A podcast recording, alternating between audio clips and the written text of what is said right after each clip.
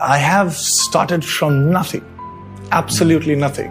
It's not even zero, it's like minus uh, because I was doing something else. There was a momentum to become an engineer, and suddenly I discovered this thing that I really like, and I start doing it. I started off as being this very shy and introvert kid because I was the youngest in my family, very pampered. I didn't know how to deal with people when I used to step out. So any sort of acknowledgement meant a lot. Money was always a differentiator in my life. So the money and uh, any sort of acknowledgement were two big differentiators. And I was told that if you get these two, you will be successful.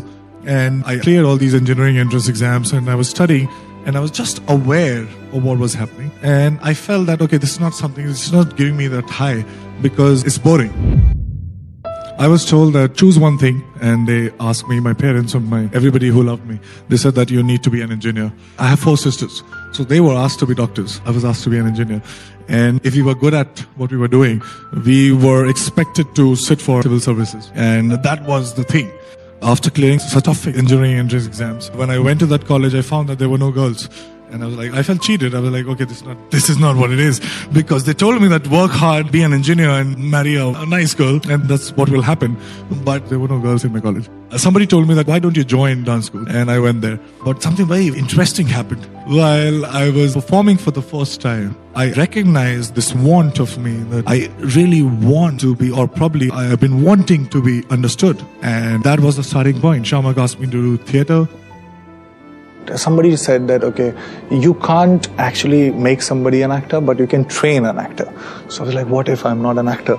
So i went to barry john and uh, i was there for three four months when we got a certificate and i got a b grade and everybody else everybody else got c. So that's when i got to realize okay this is something that i really can do. Also because you know i could hide behind all these interesting characters.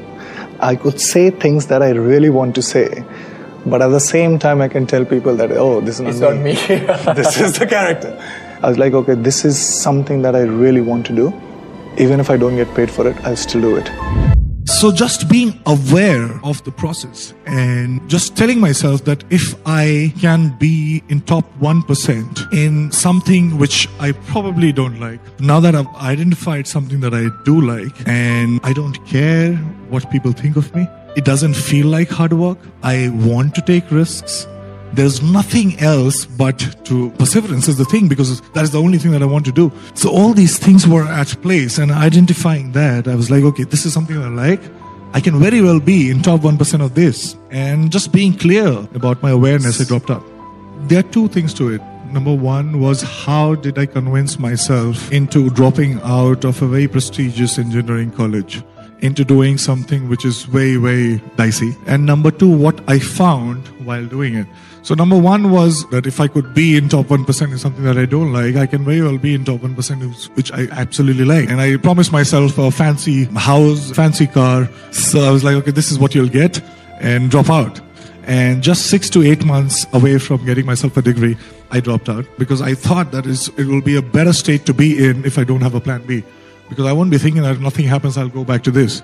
I perform better when I don't know that there is this plan B.